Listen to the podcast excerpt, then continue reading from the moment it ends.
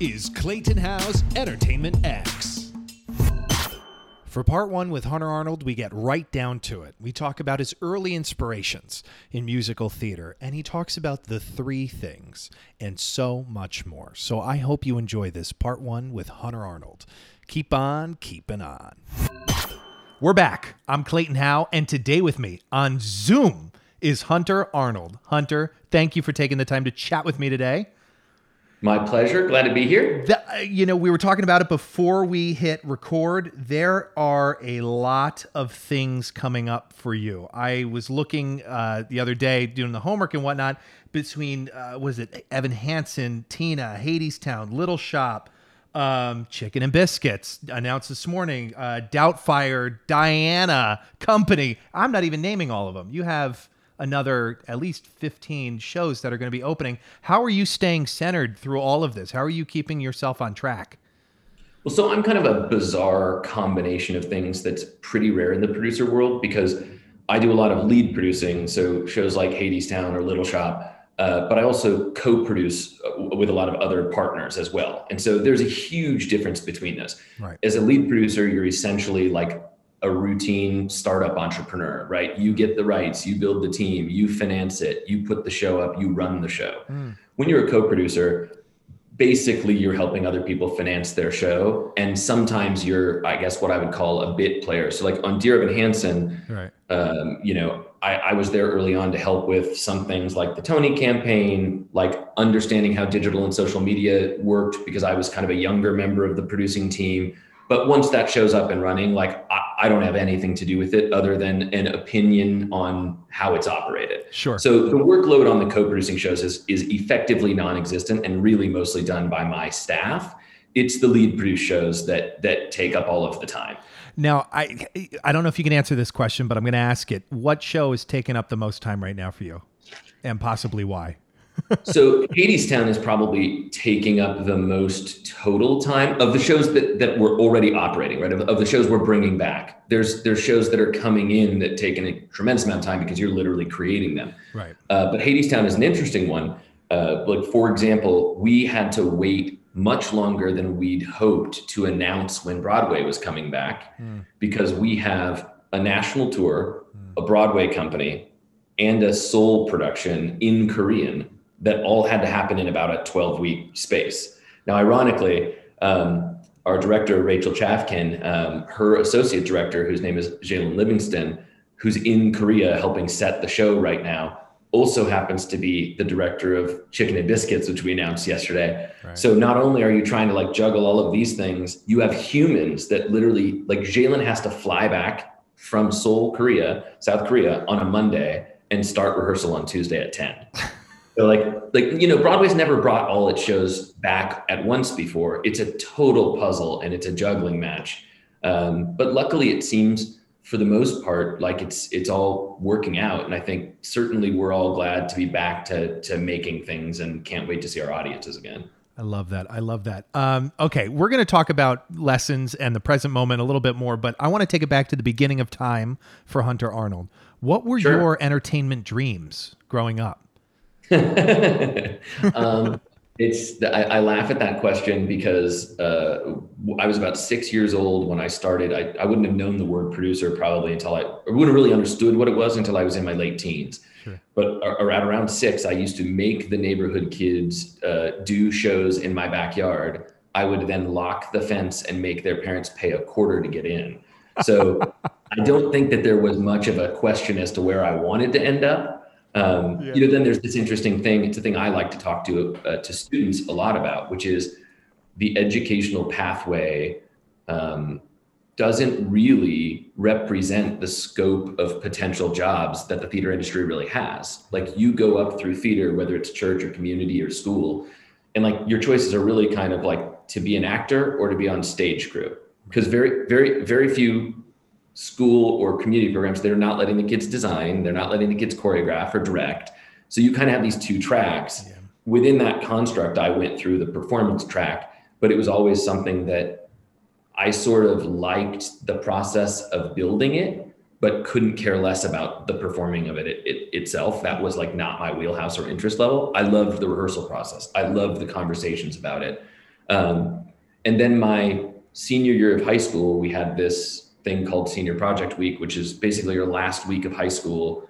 Um, you could do anything you wanted for a week, and then at the end of the week, so you started on on a Saturday, and then on Friday you presented it. And I now look back and I'm like, we did what?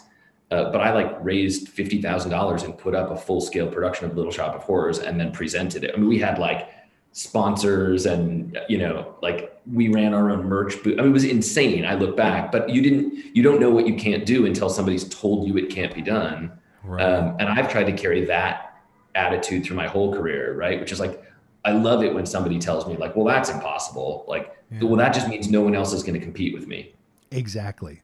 What was this raising the fifty thousand dollars? I have to ask. Was this help from um, teachers and what have you, or what were your what were your tricks of the trade? What did you learn in that time asking and getting? Um, it was all from like local businesses, and it was what we, you know, we wanted to, to like, we re- wanted to rent the professional plant. We, you know, we needed to build a set, which obviously, like, I wasn't just going to get my friends together and build. We weren't people who built things. Right. You know, we had to pay for the rights of the show. It was just all of that kind of stuff. So we went around and literally like sold brand sponsorships, and you know, like five thousand from a florist here, and we went to the local restaurant and did like a tie-in deal, and you know, it was basically a brand marketing gig. What did your parents teach you about work ethic? You probably don't want to ask me that question. Okay, next question. Um, well, no. Here's here's what I'll say. Um, my my dad. So my mother was a homemaker, and and so that's kind of a different thing because you don't even really clock when you're a kid that that's work. Right. Um, you know, you, you, you think of it as a different category. I will say that my dad, who's had a very patchy career, but but one of the things that I I did learn from him is when he was doing something he loved, he was relentless at it, hmm. and the results always worked. Anytime he did something because it seemed like a good gig to take, or or you know because it would pay the bills for the family, or whatever whatever it was, hmm. it never really turned out that well. And so I think that. Um, you know if there's if there's one thing from a I, I think i got my work ethic mostly from other places and frankly a lot of it by nature but if there was a thing that i learned at home specifically it was like it's not worth it to try to take a path that doesn't really sing for you like if your heart's not in it there's how, how do you land it exceptional when you don't feel exceptional about it like you can't you're going to land it mundane or average right. and some people that's what they want they want you know like there trust me there are days where i'm like what is it like to be a carpenter where I wake up, like before I go to bed, there has to be a table. So then I make a table and then I'm done. Hmm. And I just like, like that must feel so nice that there's like not endless unknowns and constant stress and anxiety and 42 million people that want your attention. Right. But I'd be bored in a week. Yeah. You know, I'd be bored in a week. So I think I learned like if you're not chasing what you love, you are by definition, and there's nothing wrong with this, but you are by definition seeding the idea of excellence. Yeah. Well said. Well said. The same question. What what did your parents teach you, but about kindness? Um, I definitely grew up in like a yes ma'am, no ma'am world mm-hmm. on my mother's side. My parents were divorced. Right. Um, and my father was sort of the opposite. My father, like, you know, the filthier the joke, the funnier he thought it was, but he's incredibly charming. And so I kind of learned from both sides of that world that like to be that you can be conversational and funny and off the cuff and maybe non-traditional even is is the way to define probably my existing personality but that doesn't mean that you can't also rule your life through the rules of common courtesy mm-hmm. you absolutely can think about how you're having an effect on others. Right. uh, you know want to do good for others want to make someone's day better be grateful. You know i think a lot of people especially in the entertainment industry especially on the producing side of things or the business side of things you know kind of think that power has to come through aggression. And it doesn't. I mean i've found that it's much more powerful. It's it takes longer right? It's real easy to lead through edict and through threat. Yeah. Because people jump and things happen quickly, and um, it's much more difficult to lead because everybody wants to do what you think is the right idea because they trust you and they know you will take care of them. Mm-hmm. Takes longer to build that, but I find it to be vastly more effective. Yeah. Yeah. I want to go back to this. The you brought up a great point with the carpenter and being bored after Yeah. one day building the table. How are you with everything going on balancing the difference between or not difference for you between achievement and fulfillment? How are you viewing those two in tandem? Uh, when you say achievement, are you talking about things like critical success and awards, or are you talking about money? Well, you know what? Actually, I wonder if you can answer it both ways because I'm seeing achievement as just, you know, the benchmarks of getting somewhere, but also the fulfillment. I mean, of course, you want to work on everything that fulfills you. Sometimes you don't. Things happen. And I'm just curious what that balance is. Yeah, I mean, I, li- listen. I think that the honest answer to that is, if I didn't have to put, you know, a roof over my head, and if I didn't have a, a husband wildly out of my league who happens to like nice things, I, I definitely would maybe do a lot more. And I don't mean a lot more, but like probably exclusively things like Deaf West Spring Awakening. Like for my personal taste, meaning what do I want to see as a ticket buying audience member every night? Mm-hmm. I definitely produce shows that are not my own personal taste. What I won't do is I will not touch a project that I don't deeply love.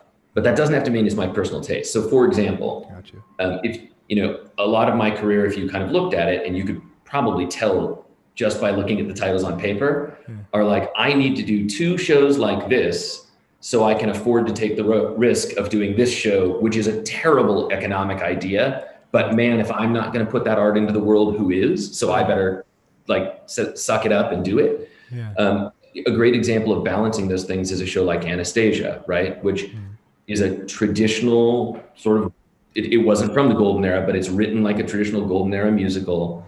It's aimed at a demographic that I'm not in. You know, it's, it's based on underlying material, which is not always my favorite thing to do, although Spring Awakening was too, but in a very different way. Right. Um, so you look at that on paper and you'd go, well, why would Hunter do that show? And I can give you a host of reasons. You know, the playwright was one of my best friend's husbands. Lynn and Steve are people whose music I've listened to my entire formative life, who I love dearly as people. You know, Darko is a director who I think is brilliant. And while he's had a lot of success, he hadn't had anything that was like a big commercial success that might pay him for a lot of years and move his ability to, to choose his own projects up a level. So, like, even the people alone, I would have done that show just for the people that are in my life who also support my life because they create work. It's, you know, there's a virtuous circle there. Yeah. Then when you think about the content itself, not only do I think it was really brilliant and artfully done, but but I could stand at the back of that theater and did many, many, many nights. And I did I would rarely watch the show. What I would watch was the audience. And and when you are at the back of something that you had a small hand in creating and you're watching a kid, somebody who's eight years old, and you know, you can tell it's the first musical theater piece that they've ever seen in their life, or at least on Broadway. Hmm. And then you're watching them catch the bug. like, it may not be the show that I'm like, I want to watch it every night, Right. but man, there's not much you could do for a living that is luckier than that. Yeah. So, so there's always a balance. Like, I'm not going to do a project that brings me no joy, but the joy can come from different angles. Right. Well, yeah, there's always something, right? Either it's, oh, getting to work with someone I've always wanted to work with, or the content, or, you know, this is really going to fund the next project that's going to be super experimental. So, um, going on with the balance questions, work life balance. How are you? Do you shut off? Do you give yourself uh, boundaries? What's your work life balance? Um, I have none. uh, Great. Next you know, question. yeah, no, I mean, I think I think the the truthful answer to that is, hmm. and it and it sounds like a trope, but it's not. It's like most hours of the day, there are only two things that I would like to be doing: spending time with my husband, hmm. or creating theater. Hmm. And you know, he has his own life and he has his own job and all of that kind of stuff. So like the amount of hours you spend together are sort of predefined, Yeah. right? Yeah. You know when they're going to be. You know, I'm going to see him from when I get home until he goes to bed. right. Every other waking hour that I have, there's not a choice I would make that wasn't working on creating theater. So like to an outsider, they'd be like, "You're a complete workaholic," and I would be like, if that's a bad thing, but if it's because that is what I drive uh, derive the most joy from, mm. I don't get what's wrong with that. I mean, really, the only area outside of work and spending time at with my family, family and friends, chosen family, whatever you want to define that as, sure. the only other thing that I actually carve any balance out for is exercise, and that's just because if I didn't, I wouldn't be able to go as hard as I go. Right. You know, we do. The good news is we we work in a seasonable seasonal business, right. so like I'm pretty good at and I understand how entitled that I am at, you know, I, I, it's not just through hard work, it's also through a lot of good fortune if you end up doing this at this level. Mm. Like there are a lot of people that have the skill that never get the opportunity. Mm. So I realize how what I'm about to say is going to sound a little entitled, but I am pretty good at when I'm not in production, working from a beach somewhere. Mm. But, you know, it, I mean, my husband's great. He'll turn his phone off for five days. You know, we about about six months after we started dating, he was like, oh, you're just, you're literally going to take calls by the pool. And I was like, oh, 100% that's what I'm going to do. like, but, but look at the view. Isn't this lovely? Yeah. And if, and if, you know, I even stack my days. So it's like after two o'clock, I'm only speaking to people I know really well and am close with. It's still work calls because then I can have a margarita or two. Right, right, right. but but that's about the extent of my of my work life balance. Yeah, thank you, thank you for that. I really appreciate the answer. The mentors in your life past or present, standout lessons, anything you would speak on in regards to early mentorship or, you know, present? Yeah, yes, there's there's a I mean there's so many lessons. First of all, everything in life is about who you know. And I think I'm very lucky that the people that I knew in my late teens and early 20s um, were not only not competitive or protective, but were rooting for me and were going out of their way to make sure and also hard on me right? Like honestly appraisals honest appraisals. Yeah. Um, but i think the three like if there's three things that i kind of live by every single day yeah. um, two of them are sort of personal and one of them is business. The first one is like you absolutely do not get better. You do not grow in life unless you accept failure. Like I don't grow in my interpersonal relationships if when I get something wrong or I hurt somebody's feelings, like if I always want to advocate for, well, yeah, but the reason why I did it is I'm not analyzing it at all. I'm not looking at it to figure out how I could do it better next time. I'm just trying to justify why I'm not wrong or why it failed, but it failed for external purposes. Mm-hmm. So I have a very dedicated practice of always turning inward. Like, yes, I've had shows that I think failed because the market fell out and the economy changed. Right. But thinking about it that way does absolutely no good. What does do good, what does create growth is if you say like, all right, well, how could I have built the thing so it could have succeeded even if the like there is something I failed to see or I failed to do. No one ever gets it perfect. So I think learning that there's no shame in failure is a huge early lesson that I was taught from some mentors. Hmm. Uh, the second one that I that I carry every day is, and I share this a lot, particularly with, it's true of any position, but it is particularly true of performers and talent, mm.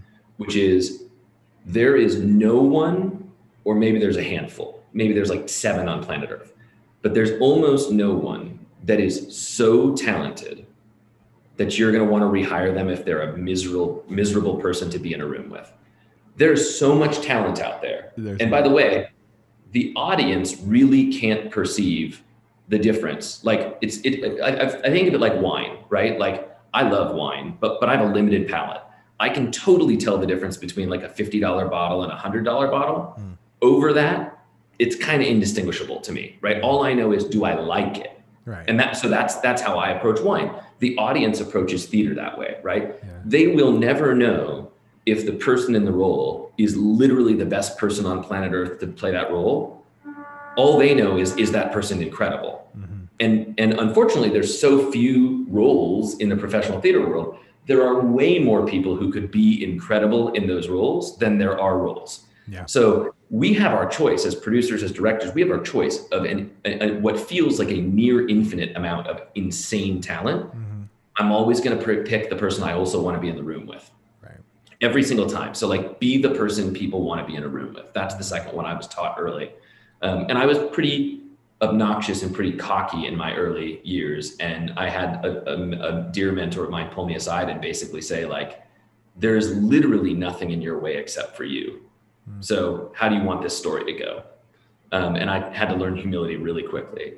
And then the last one is a business lesson, which is one I use with designers, with directors all the time. Um, I had a very early boss. He was he was talking about expense accounts, like like so what you decide to do with the company's money and whatnot. He said, "I'll tell you, I'll make you a deal. If you spend my money as though it's your money, meaning you spend it the same way you would if it was coming out of your pocket, mm. then I'll treat it like it's your money. And the second you start spending my money like it's someone else's money, I'm going to treat it like it's my money."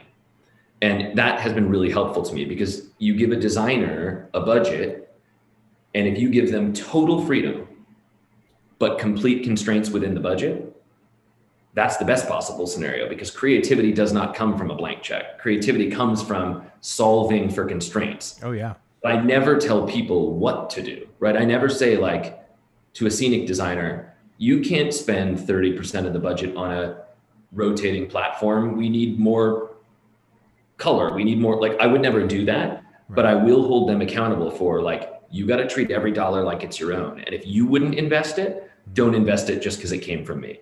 Mm. Those are really powerful lessons, and they seem to almost apply to everything. I mean, not just theater too, though. This is like life. You know, those are one-on-one lessons on life. The moment you had to get real with yourself and have that humility, what was that self-talk? How long did that take? What was your what were your feelings inside? It's very difficult for people to look inside and see that they've done something wrong. You know what i mean? I'm curious what that journey was for you. Uh, it, interestingly enough it wasn't a self-talk. It was like it was a talk with one of my best friends. Okay. Um, I, I was very offended by the comment that started it. So i came home the day long story short yeah. i was giving a speech um, a person that I cared very much for, who had been a mentor in my career, was was there, mm-hmm. and the feedback of the speech was, all you did was talk about yourself, and it was obnoxious. Mm. Um, and then he further went on to say, like, this is your kryptonite. Your kryptonite is that, you, you know, is all the bombast actually hides the fact that you're that you're really talented and hardworking. Mm. And I went home and I was meeting a friend for dinner, and so I was like just unloading about it. And then the friend that I had dinner with said to me, like, do, do, do you need to care as much about what people think of you as you do? Mm. And I'd never really, I'm, I'm, a bit of an anarchist. Hmm. So uh, I, I had never really thought of myself as a person that cared what people thought about me. And I said to her, like, what do you mean I don't care what people think about you? And she said, mm when you always turn up the volume on all of your character traits when you're outside of your closest circle. So you must care. Huh. And I thought about that. I was like, oh, I do. I play this weird heightened version of myself in the world.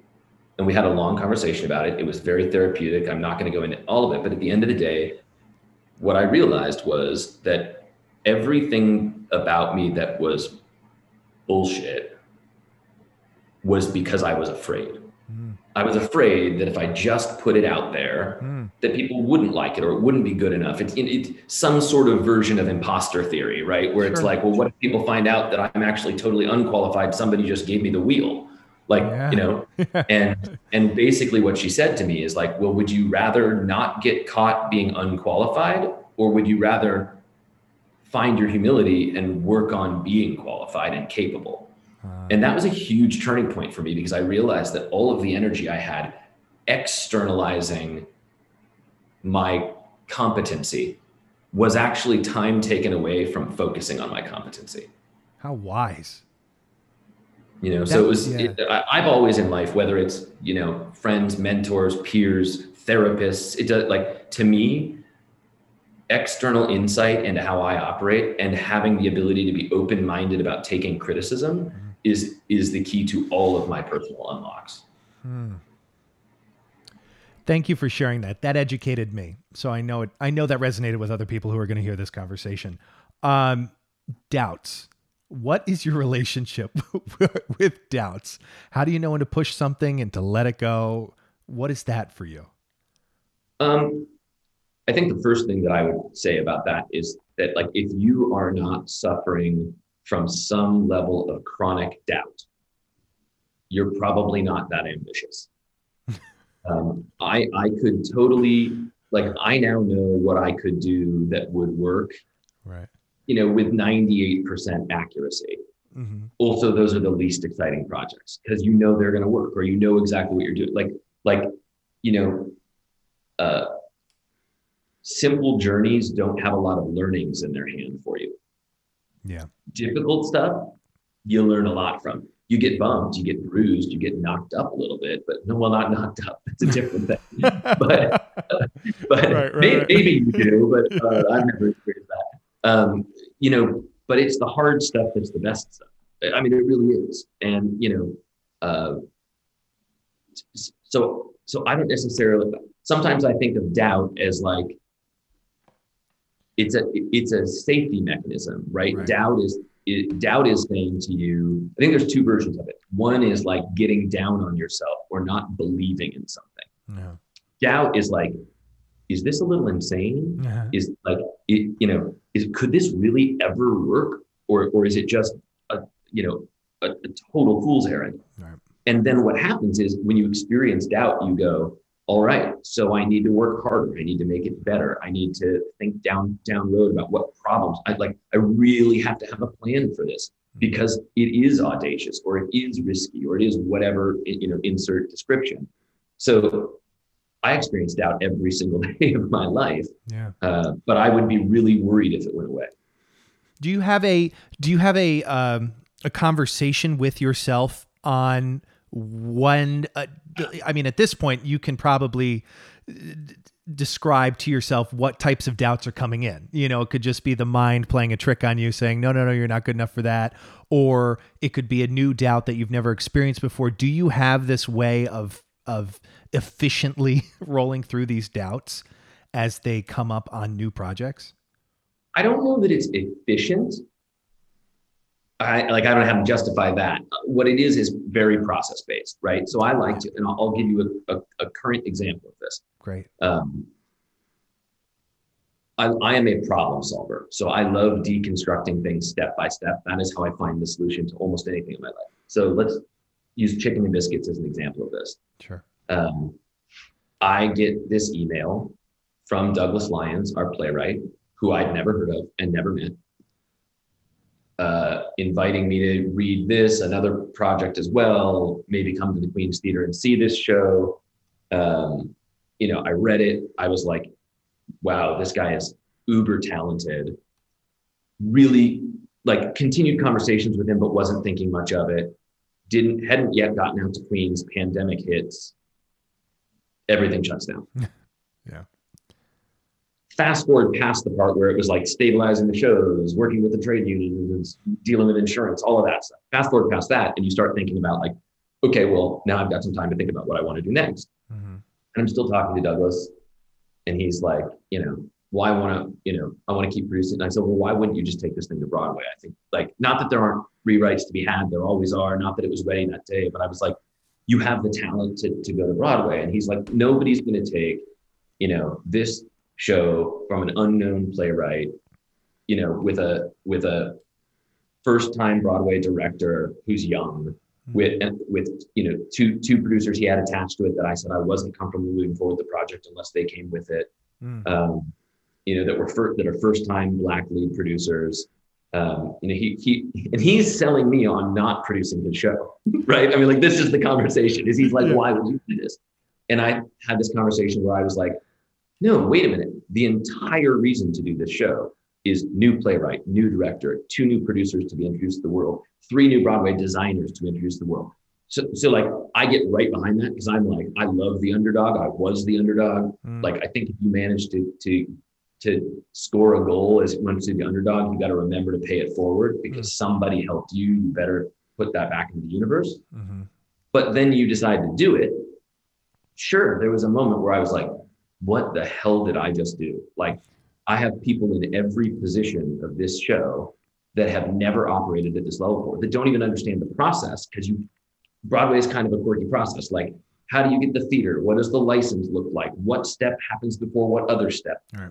You know, I'm a playwright and I'm used to having to self-produce my stuff. So I, you know, I'm talking to the theater. I'm talking to the, the I am the producer. I am the social media. How do I learn to actually just do the playwriting job? Because now that's my like you I started doubting it, right? And then you Right. go, well, wait, let me, de- let me deconstruct that down. Are all of these people brilliant and capable? Yes. All right. So if they're fully capable, what are they missing, if anything? Experience. All right. How does how does one gain? What is what is the gaining of experience? Education. That's all it is. It's education. Oh, okay. So I really do have the problem that I was doubting. I do have that problem. A bunch of people who've never done this before. Hmm. All I have to do is plug in the education. Mhm. So then you build a plan and you say, all right, I'm going to sit down with Douglas and I'm going to say, let me walk you through exactly what this journey is going to be like for you. And here's how it's going to work. And here's what's going to happen when it lands in the press. And here's how that might change your life. And here's what you can focus on so that your show ends up right, because that's what will re- really matter. Not how many articles do you do, not how many social media followers.